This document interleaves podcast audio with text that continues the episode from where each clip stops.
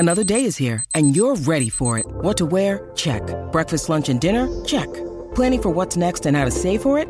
That's where Bank of America can help. For your financial to-dos, Bank of America has experts ready to help get you closer to your goals. Get started at one of our local financial centers or 24/7 in our mobile banking app. Find a location near you at bankofamerica.com/talktous. What would you like the power to do? Mobile banking requires downloading the app and is only available for select devices. Message and data rates may apply. Bank of America N.A. member FDIC. This is the Blue, White and Yellow podcast from Leeds United Live, giving you the in-depth analysis on all the big talking points from Elland Road. Hello everybody, welcome back to the Blue, White and Yellow with myself, Conor McGilligan, your multimedia producer, and your Leeds United writers, Beren Cross and Joe Donnohue. That is getting smoother. How are we doing, fellas? We okay, Beren? All good? Yeah. We're into the back end of the week now, aren't we? It's been a few days since the Man United game, and I think we're sort of through the worst of it now, and we're very much looking ahead to Everton rather than back at Old Trafford. So we heard from Bielsa today, which I know we're going to talk about, which is always quite... I know we've had a few cathartic Facebook Lives this week, but hearing from Marcelo is quite refreshing, because I think he needs a bit of time to look at the matches as well. I think post-match is far too soon for him to kind of have any real sort of meaningful analysis for us, because he obviously how he's so sort of thoughtful with what he says. He likes to have a few days, and now, I mean, as you'll see from the transcripts on the website, if anybody's not seen it yet, there's some very, very long answers in there where he really does explain what happened at Old Trafford. Yeah, there were so many questions asked today, and a lot of things were cleared up, which was great to see. JD, Beren talks about being cathartic and sort of Marcelo reflecting on that days afterwards. How have you reflected on the performance at Old Trafford, mate? You feeling a little bit better now? There was obviously the Facebook Live that myself and Beren did in the immediate aftermath, and I haven't really changed my opinion a great deal from then. Obviously, it's still disappointing. Obviously, you don't want to look at the league table. You don't want to, think 5 goals conceded. It's not exactly the best way to start a season. But I mean, yeah, I hark back to what Bielsa said prior to that Man United game, and it was that, the game being played whenever it was wasn't really significant in any way. Like, you will play Man United at some point during the season. Doesn't matter if it's the first game or the last. So I think it's become easier to sort of digest the reality of what happened and sort of looking forward now. I mean, there's 37 games to go. There's not going to be many which are going to be as difficult as that in the circumstances. When you factor in that obviously Calvin wasn't there, first game of the season, coming in from a pretty drab pre-season campaign. I think it's easier to digest than it was in the immediate aftermath. But I'm just hoping that we do see Calvin back on Saturday, I think. Was it that glaringly obvious that we missed Calvin at the weekend, do you think? Yeah, I mean, Beren will agree with me here. It was kind of at the game we were just discussing, the periods where Bruno Fernandes would just drag Robin Koch from pillar to post, absolutely all over the place. And, he'd drag him out to the left or to the right, and Mason Greenwood would rotate in, or Pogba would rotate in, and they were just taking up dangerous spaces. And it was just, it was a bit of a troublesome one. And then on reflection, watching the game back, you see the first and third Fernandes goals, and you're like, you'd think that Robin Koch might have wanted to maybe swivel his head a little bit more, kind of track his man a little bit better in those instances. But I mean, on the whole, the team I doubt would have performed a great deal better if Calvin Phillips was in there. Maybe it would have been 1 or 2 goals fewer, but I think the outcome would have been exactly the same. Yeah, I mean Calvin was there for the first Old Trafford defeat, wasn't he? It was sort of a stronger midfield then, really, and we still faced the same problems, didn't we, Beren? It was still that midfield that was sort of getting torn apart. I mean, McTominay, Zinedine Zidane. Yeah, and thankfully Marcelo was shed a bit more light on it. I think we did hone in on Koch, didn't we? And Marcelo at the time was full of praise for him, which I know we have all sort of had our own opinions on that, and maybe criticised Marcelo a little bit for what he said, or maybe not criticised, but disagreed at least. And he's kind of talked a bit more today about Pogba and Fernandes and Greenwood, and effectively how their interchanging of position is ultimately what sort of made Leeds United pay. And Koch, unfortunately, was the man right in the middle. Like you said, with his head swivelling in all directions, he's got Pogba, Greenwood and Fernandes constantly changing positions all around him. He's already a bit awkward in that position. So it's hard enough telling him just follow Bruno Fernandes around, but then to have Pogba dropping in and Luke Ayling doesn't know whether to follow Pogba inside. You've got Greenwood dropping in so deep, so do Pascal and Liam follow him deep? We've said this a few times this week already, but Man United are a very, very good team, and Solskjaer is slowly but surely maybe showing that he's got something about him. I don't know. I'm not one of these people that thinks he's brilliant, but maybe he's just one of these that tells the players to go out and do what they want because they're that good. But yeah, it was a tough afternoon for Robin. And whilst Bielsa hasn't said that Calvin's nailed on to start, I think it was quite telling that he admitted he didn't think it was necessary to send Calvin down to Palace on Monday with the 23s. So if we are trying to join the dots and read between the lines, you would think that if Marcelo had any pressing concerns about Calvin's ability to play this weekend, he would have surely sent him down at the start of the week for another 45 minutes, because history shows that he's not afraid to throw his biggest and best players into the 23s if they do need minutes. Yeah, we saw, I think Calvin's just put an Instagram post out as well, sort of like essentially saying buzzing for the Everton game and for a full crowd at the weekend, which is obviously good to see, but don't know whether or not it's... I'm sure Calvin was well aware of that post and it wasn't anything to do with his social media team. Yeah, it was all Calvin. When you post something like... He obviously posts his own stuff now, doesn't he? Now he's an England star. Okay, let's move on to the press conference. We've touched on it a little bit. Obviously, we are reacting hours, really, after the press conference. So, major talking points, JD. What did we get from the press conference, mate? Are there any highlighting points that we've written up in the transcripts and stuff like that? Oof, yeah, that transcript, that was a long one today, a 3,000-word epic. But I mean, it was good going through it, because you can see the thought process behind some of the things which Bielsa says, and it just irons out the sort of maybe a few of the doubts or the questions that you have in your head about why certain things were certain ways. But I think, we've discussed the where it went wrong at Man United part, but there was discussion about sort of Summerville and Poveda. There was, his own stance on the transfer market, and the price of players. That was quite interesting. There was, he spoke at length about Niall Huggins' potential exit, which, it looks like he's going to be going to Sunderland, probably on loan. He spoke about Adam Forshaw and his recovery, him coming back to the fore, potentially, recovering to play a first-team role.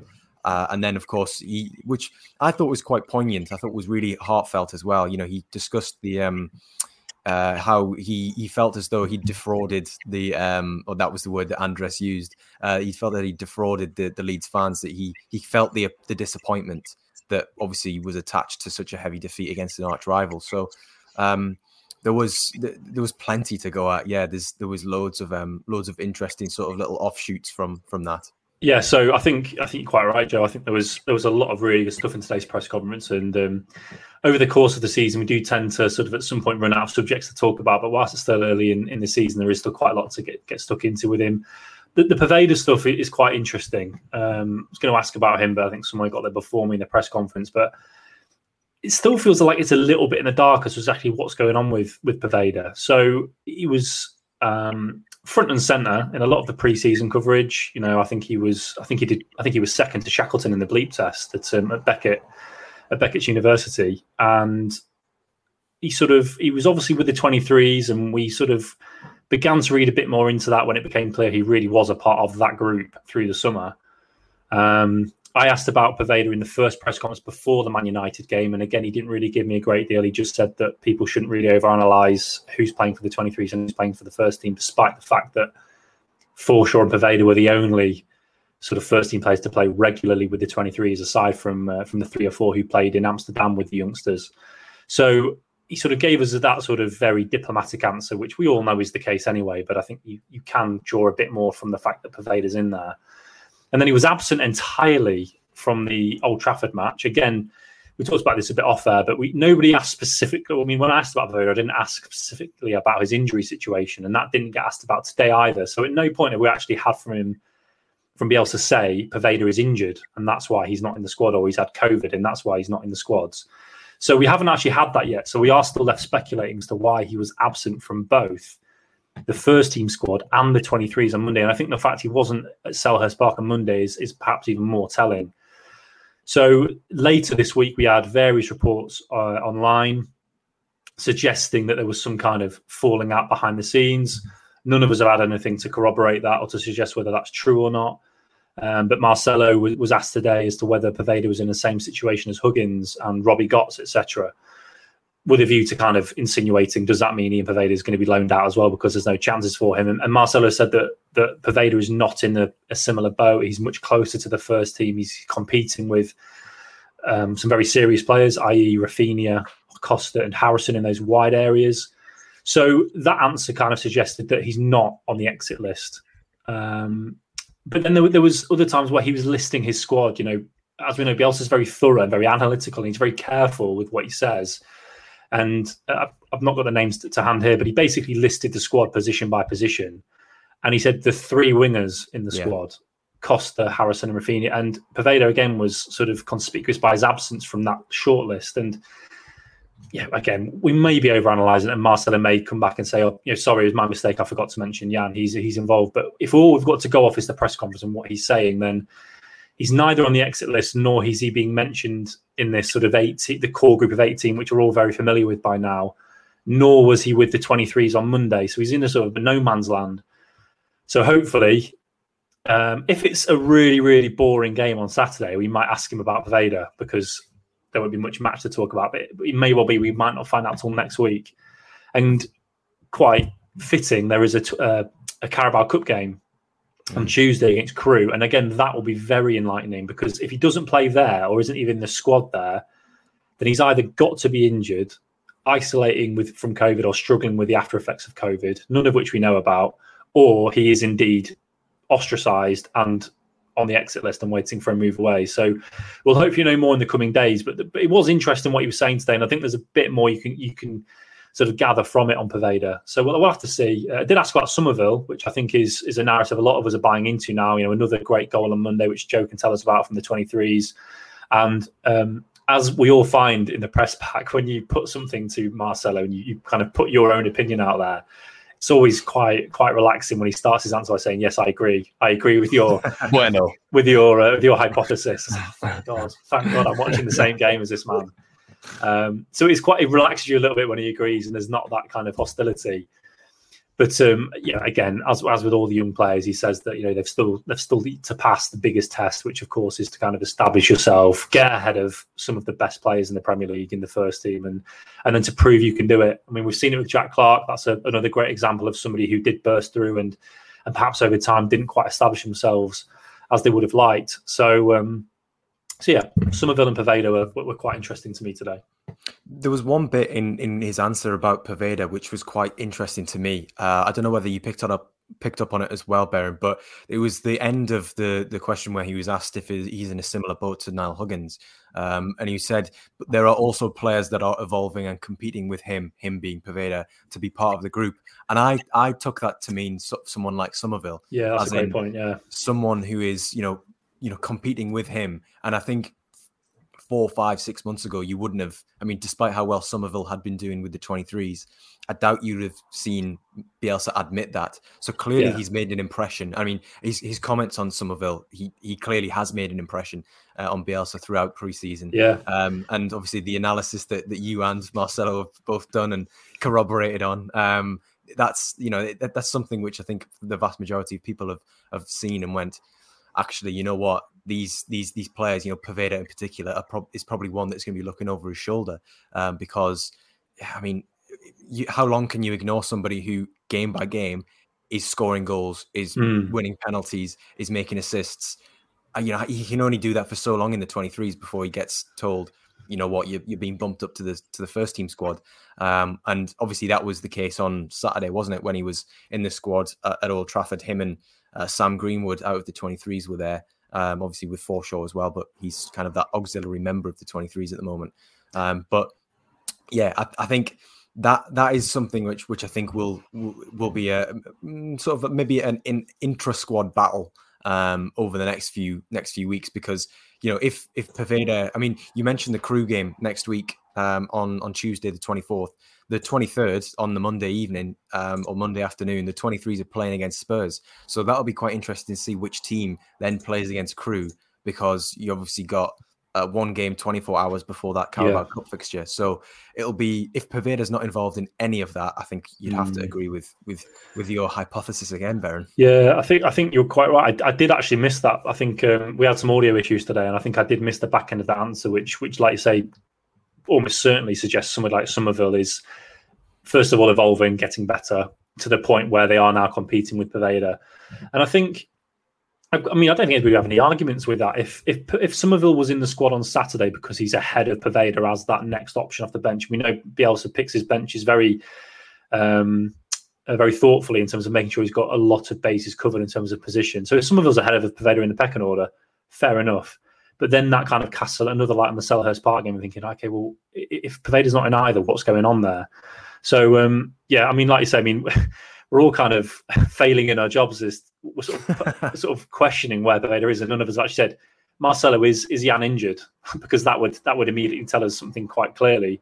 But yeah, it's really interesting, like you say, about next week, Joe. We've got 4 matches in the space of 7 days, and it will be interesting to see how they divvy things up between the 23s on the Monday and the Crewe game, because last season against Hull, which is a virtually identical game in terms of, it's a cup game, it's early on, it's at Elland Road, and it's against a club which is, I think, a Crewe League One. So, I mean, Crewe at the same level as Hull were last season, so we're 2 divisions different. So it should, in theory, be a very, very similar setup. So Poveda, surely, if fit, has to play. If not in the Crewe game, which I think he'd be quite disappointed to miss, then surely the Spurs game the day before. And he also mentioned, he was talking about depth there, Somerville, Poveda, etc. There's questions asked about the transfer window, if he's happy, if he's sort of satisfied with the squad as well. What was said there, Joe? It's the answer that nobody wants to hear, really, isn't it? I think, what was the answer? I've got the transcript up here. It was a pretty blunt question, and it was a fairly blunt answer. It was, along the lines of, are you happy with are you any closer to bringing any new players into the club? And I think Marcelo just said it's not probable that any more signings will be made. And from that, it kind of took a, all right, okay, are you happy with the squad, or is that, to do with the finances? You went into a bit more depth, but you kind of said that, they're not completely, they haven't shut up shop. The shutters are not down on the Leeds United transfer business this summer. They'll still be alert to the Rafinha type deals. But again, that relies on somebody giving Victor Orta a ring saying such and such are lowering their asking price for this player. Are you willing to, are you interested, essentially? Because I think, and Beren, you probably got this as well, but I think even Bielsa is probably a bit frustrated with the lack of liquidity that's in the transfer market this summer. He was saying something like, even the low prices are high because there's so few players that are actually available for anything that's vaguely realistic for what they're worth. And he reiterated the point that Angus Kinnear made last week, was that the only reason that you bring in a player is if they can overcome the player that is currently in that position in the team. There's no point bringing in a player who is just going to clog up the first team, who is just going to block the pathways for someone like Somerville, for example, when realistically the marginal gains that you're going to get from spending 15, 20 million on a player just isn't going to, it just doesn't make sense. It doesn't check out. So I think Bielsa was a little bit, I wouldn't say he was frustrated. I think he was just kind of laying down the law in terms of, the prices for these players that we might want are inaccessible. So we're not gonna break our backs to sign them. When we're not going to get taken for a ride, essentially, by a selling club. Yeah, I think it plays into the narrative that Rafinha arrived on last year in terms of, they will move for players if the prices come down effectively, or if they are good enough to improve the side and the prices come down. And I don't think you'll see the prices come down until clubs start to panic or start to realise they are desperate to sell and desperate to need the money. So it will come down to maybe that final week or so. But I think, it does come down to liquidity in the market. And as you've said, when you read back the comments, it's pretty clear that's what he's saying. The low prices at the moment are very high. It doesn't get any clearer than that. And the good players, i.e. the players that are good enough to improve our team, their prices are inaccessible. I mean, it's a very strong word to use, inaccessible. So that doesn't imply that Leeds haven't got any money, which I know some fans are growing a little bit concerned about. I mean, there has never been at any stage any noises from anyone at the club about struggling with finances. It is very much their decision not to go in and to blow the bank on another £100 million splurge. I think that the reasons, whether you agree with them or not, are clear as to why they are not going out and spending 40, 50 million on somebody to outright improve the squad. So I think he plays into me. What's not logical is that players cost 3 times as much as the players we're currently trying to incorporate. And there was something said about Forshaw in this as well. You know, he was talking glowingly about Forshaw, and anybody that's followed Bielsa and his press conferences and maybe some of his minor answers in press conferences will know that whenever Bielsa has talked about Forshaw, he has talked very, very respectfully and very positively. And I mean, we're going back more than 2 years now, but people should remember that in that first year under Bielsa, Forshaw, when fit, was one of the best players in the team, especially in that very first summer before he got the foot injury ahead of the Las Palmas friendly. So Bielsa, very, very cautiously, very, very patiently, wants to give Forshaw the time, but he firmly believes there is one of the better players in the squad hiding away there. They can just keep him fit and try and get him back. And he said, you know, we mentioned within his answer on Forshaw about transfer values and how, you know, somebody like Forshaw is somebody that's not available on the market or somebody that would cost a lot of money in the market. So that's the way he sees things. I don't think Bielsa could speak any more clearly about it. If somebody's going to come in that can improve the side, it's going to be later in the window, and other clubs are going to have to lower their asking prices. You know, if people are dreaming of the likes of a Noah Lang or a Ryan Kent, you're going to need to see prices come down. Just one final thing on that transfers point. While you were saying those, you know, while you were repeating Bielsa's comments there, Beren, it just kind of hit me. You know, like he's saying that the prices for the players that are good, i.e., the players that they want to add, are inaccessible. That says to me that they've tried, as in they've inquired. It's not as though they've just been sitting on their hands doing nothing for 6 weeks since Firpo and Harrison and Klaassen were signed. It's a case of, you know, these questions have been asked, you know, inquiries have been made, and it's a case of, well, you know, you're being laughed out of places. Well, sorry, you're leaving these hypothetical negotiating tables, you know, laughing because you're thinking, well, you're never going to get that fee for this player from anybody in this market, because first of all, very few clubs actually have that cash. Even fewer clubs are willing to spend, you know, a 30 million valuation for someone like Ryan Kent. I know he's a player that Bielsa likes, but to spend 30 million pounds on a player who might not even start until November, or might not even start until December, it doesn't make sense. And, you know, it's a different story if he's valued at 15, and Rangers, who obviously haven't qualified for Europe or haven't qualified for the Champions League, they need that extra cash. But, you know, you are, again, relying on clubs kind of getting them, you know, getting a bit itchy, you know, with the trigger fingers, thinking, right, we need to offload a few players here now, because otherwise, yeah, we're going to be in trouble. Yeah, and I think that works both ways as well. You know, you were just there's 2 interesting points there. You were talking about Somerville before, and obviously Lewis Bate as well. And we've heard murmurings that they're not that far away from the first team squad. You know, they're very, very decent players. So bringing 2 players in, a winger and a central midfielder, which is what a lot of fans want, like you've said, JD, is sort of blocking the pathway. And I think that's something that I bet Marcelo Bielsa will be considering. Alongside that, just because Leeds aren't spending the money on a certain individual, a la, you know, speculative, but Lewis O'Brien, let's say, or Ryan Kent, that doesn't mean that Leeds are skint. It just means that, like you've said, they don't value that player at what that club is asking for. And there's a massive difference, isn't there?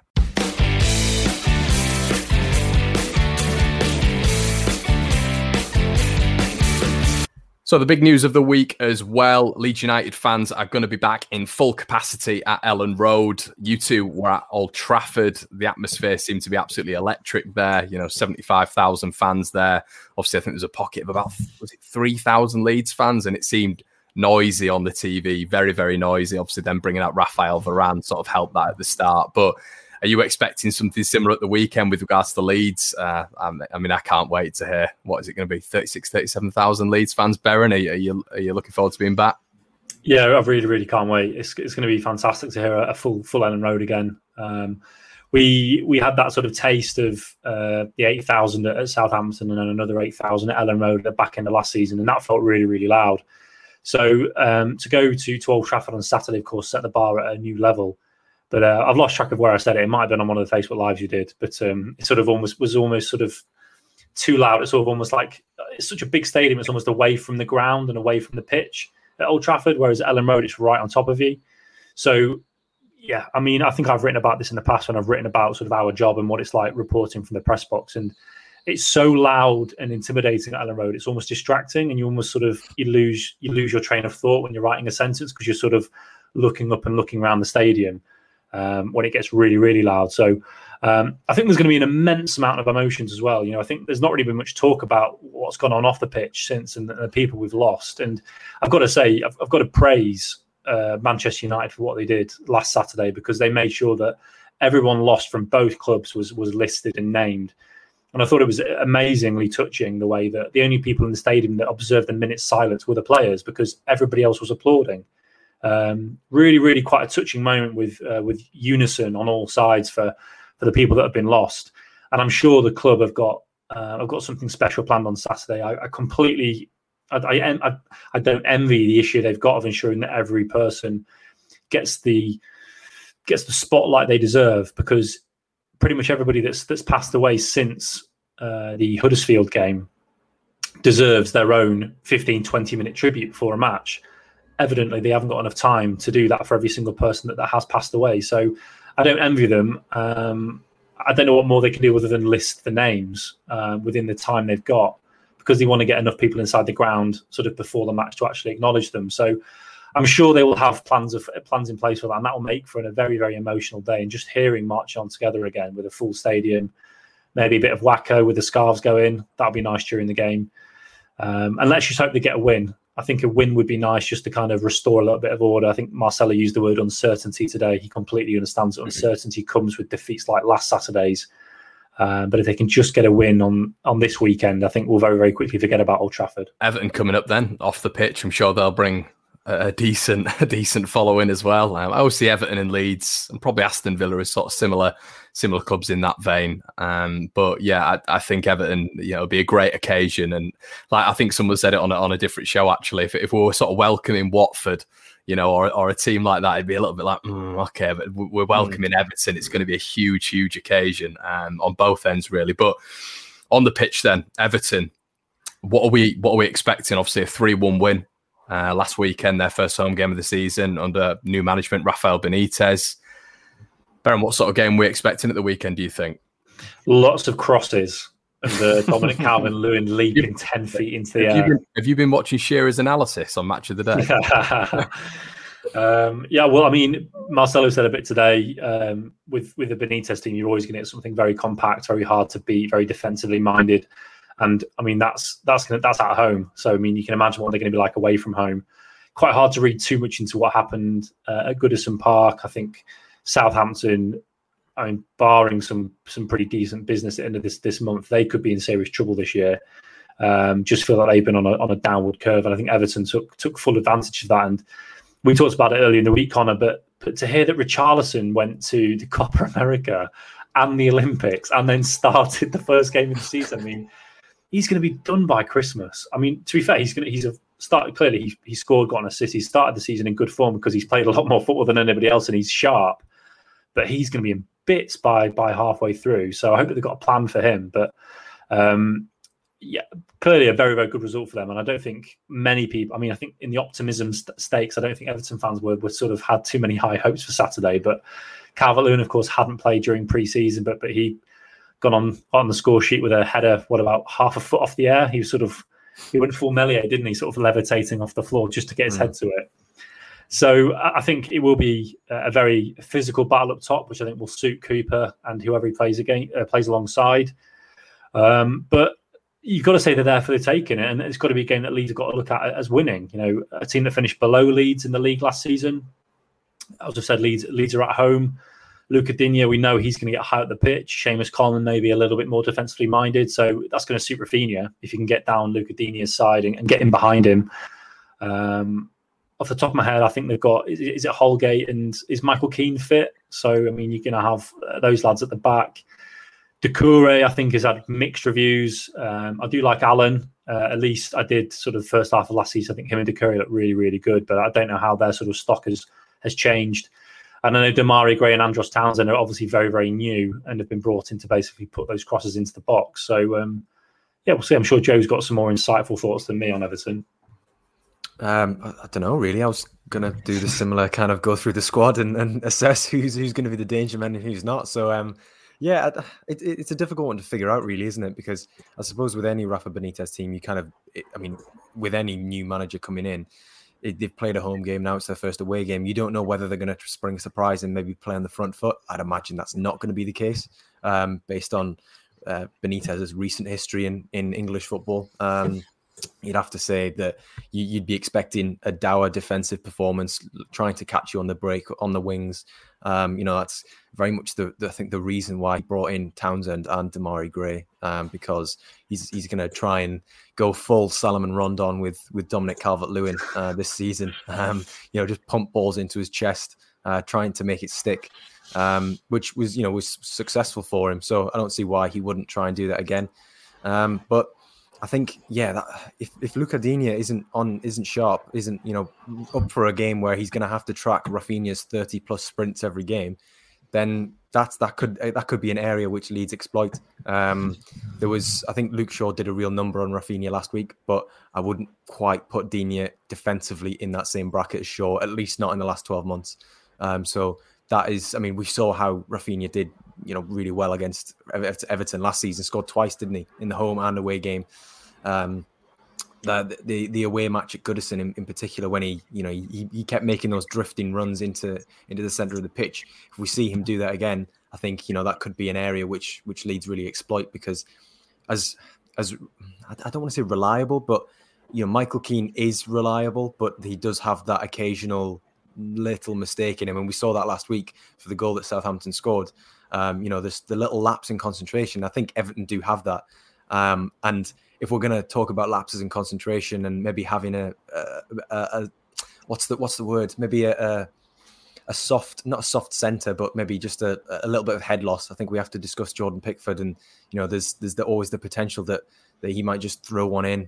He's a different player, isn't he, for Everton? He's a completely 100%. Different player to what he is for England. Yeah, England, he's extremely reliable, which it just baffles me, considering that, you know, Everton fans watch him every week and think, oh, is today going to be the day when Jordan Pickford does it again?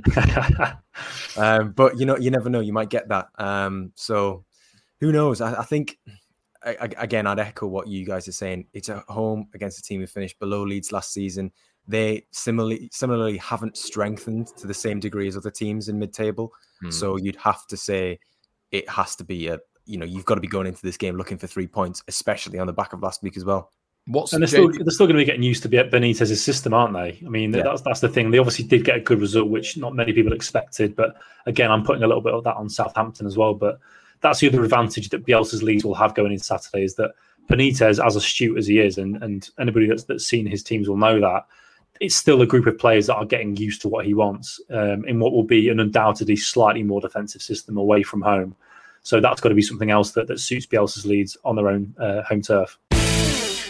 Right, guys, we have had the Leeds United perspective. Now it's time to get the Everton perspective. Like last week, we feel as partially unbiased Leeds fans that we have to get the other side of the coin. Last week, we were joined by MEN chief writer Samuel Luckhurst, and this week, we're joined by Everton writer for the Liverpool Echo, Elliot Bretland. We hope you enjoy. Elliot, a good opening weekend for Everton. Less said about Leeds' opening weekend, the better.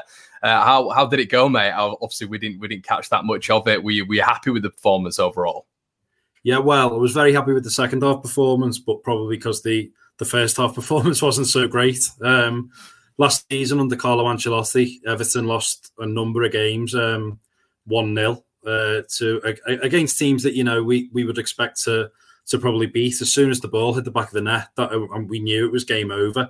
So when Adam Armstrong put Southampton ahead in the first half after a bit of a defensive lapse, I think everyone inside Goodison was a bit worried to see, you know, would it happen again? But obviously with a different manager in charge, it was up to him then to stand up and make those changes, and he did. He changed it really well. Second half came and Richarlison scored to get the equaliser pretty instantly. And then with the fans back in the ground, I think for the first time in 18 months, I think Goodison Park really played its part, and Everton attacked with real vigour and intent. And it was a completely different story. So far, so good. Yeah, two similar teams in terms of atmospheres, I'd say, Leeds and Everton. I'd say that they're really comparable in terms of building it up. And yeah, it's Elland Road and Goodison. I've been to Goodison a couple of times and very, very similar grounds. But in terms of, obviously, Richarlison played, which was incredible. I mean, he was with Brazil at the Olympics, wasn't he? I mean, we've still got Calvin Phillips, and obviously he was with England in the Euros, and he just couldn't feature at the weekend. I don't know if it's that intensity that Leeds play at or whatever and fitting in the system, but did Richarlison look back to his best the other day? Yeah, I think he just loves to play football. I sort of joked after the game that I wouldn't be surprised to see him on like the five-a-side pitches close to Goodison on Saturday night. He just seems to love it. But I think obviously Everton need their best players at the start of the season, and so while we allowed Richarlison to go to the Olympics to achieve his personal ambitions, I think there's a really good respect there between the club and the player, and I think he appreciated the fact that, you know, the club didn't have to let him. I mean, in this day and age, I suppose the players do have the power, and I'm sure Everton probably would have relented eventually to allow him to go. And I understand that there were talks initially about him going, but, you know, the club allowed him. He's really achieved and won a gold medal, and, you know, it was wonderful to see him come back with his gold medal and showing the players at training. You know, his teammates were clearly very proud of him, and then he's just gone straight into the team and worked as hard as he always does. And that's a good thing about Richarlison as well. He's a really attacking player, and he's really important for scoring goals, but he does do his work for the team as well.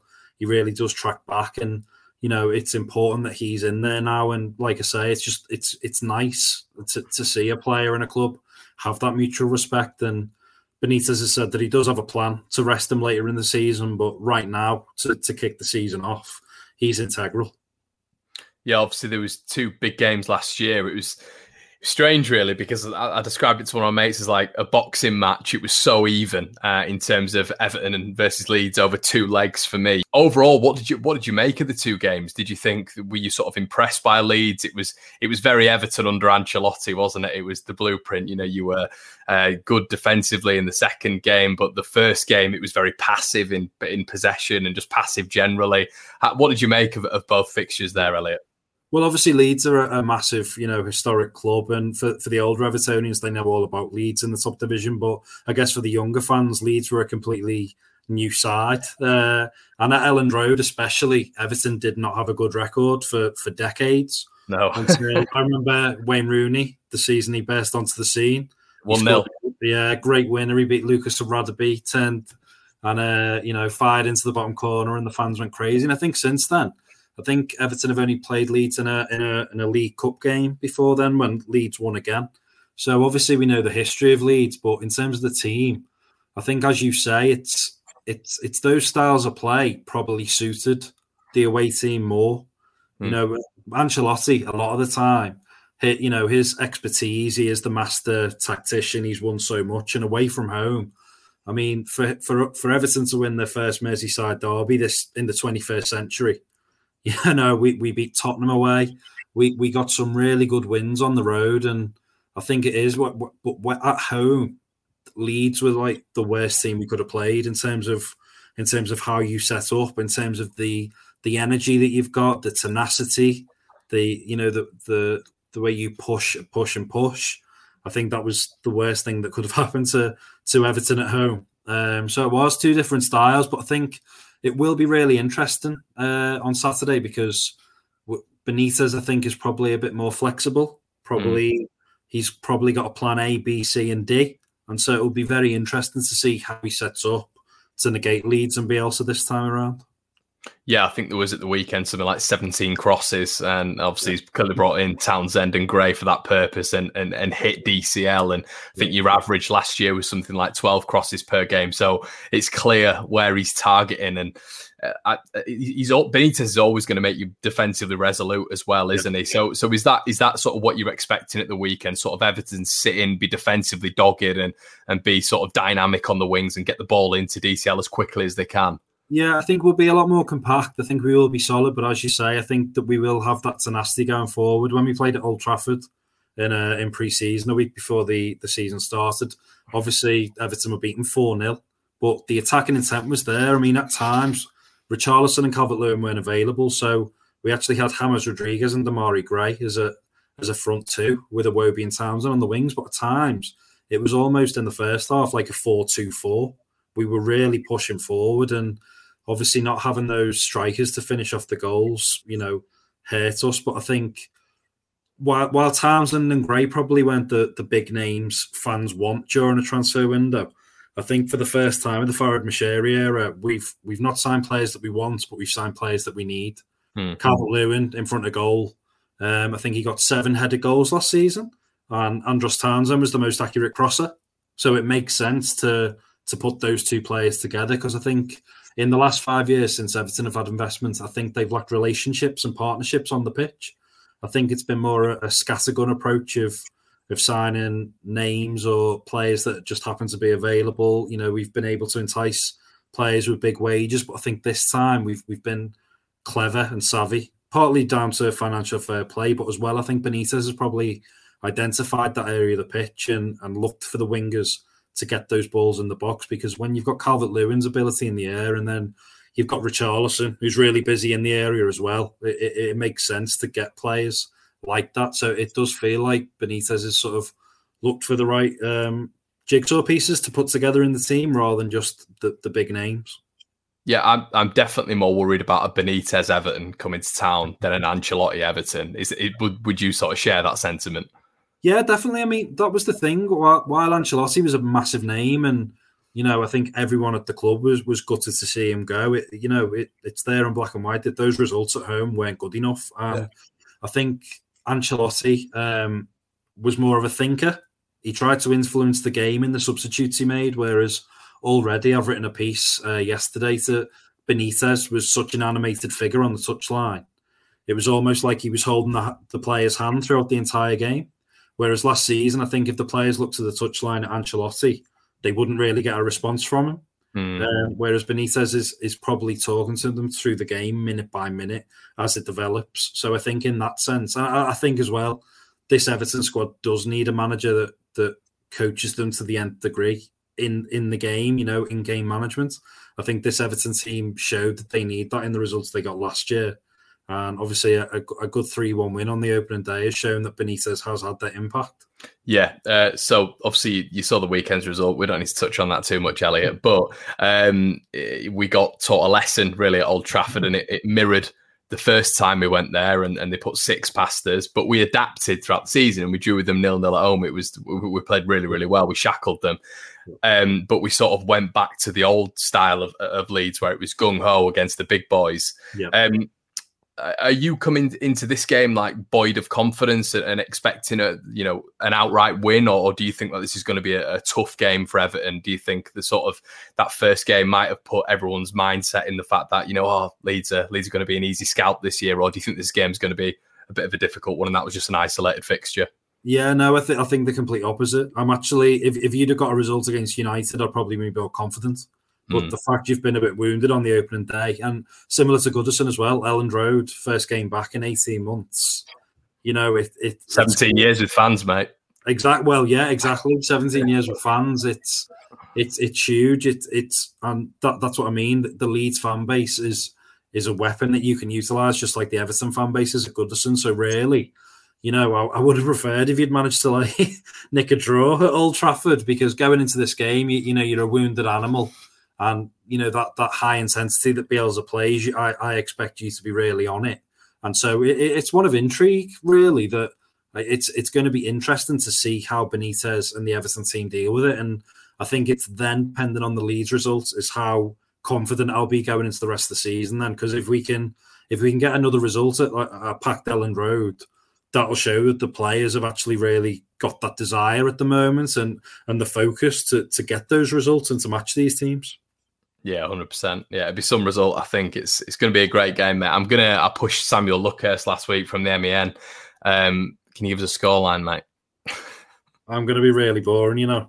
Well, mate, Samuel said a 0-0 score draw. Did you say that way? Yeah, no, I'm going to say, go on then. I won't say 0-0. I'll say 1-1. Yeah, top man. Well, Elliot, thank you so much for joining me, buddy. Where can people find you? So I'm on Twitter at Elbretland. And obviously at the Liverpool Echo as well, where I am a Everton and Liverpool writer, brand writer. Cheers, Elliot. Really appreciate it, mate. No problem. Cheers, Connor. Thanks, mate. Well, guys, that is going to be your lot for this week. Always do us a solid and check out our social media. Also, get over to our page and read all the Everton preamble. Do you agree? Do you disagree? Let us know, of course. We'll be back next week talking about the Everton game and previewing the games ahead. And, of course, reacting to Marcelo Bielsa's press conference, which we will be doing every single week. Leave us a 5-star rating and we will catch you next week. Cheers.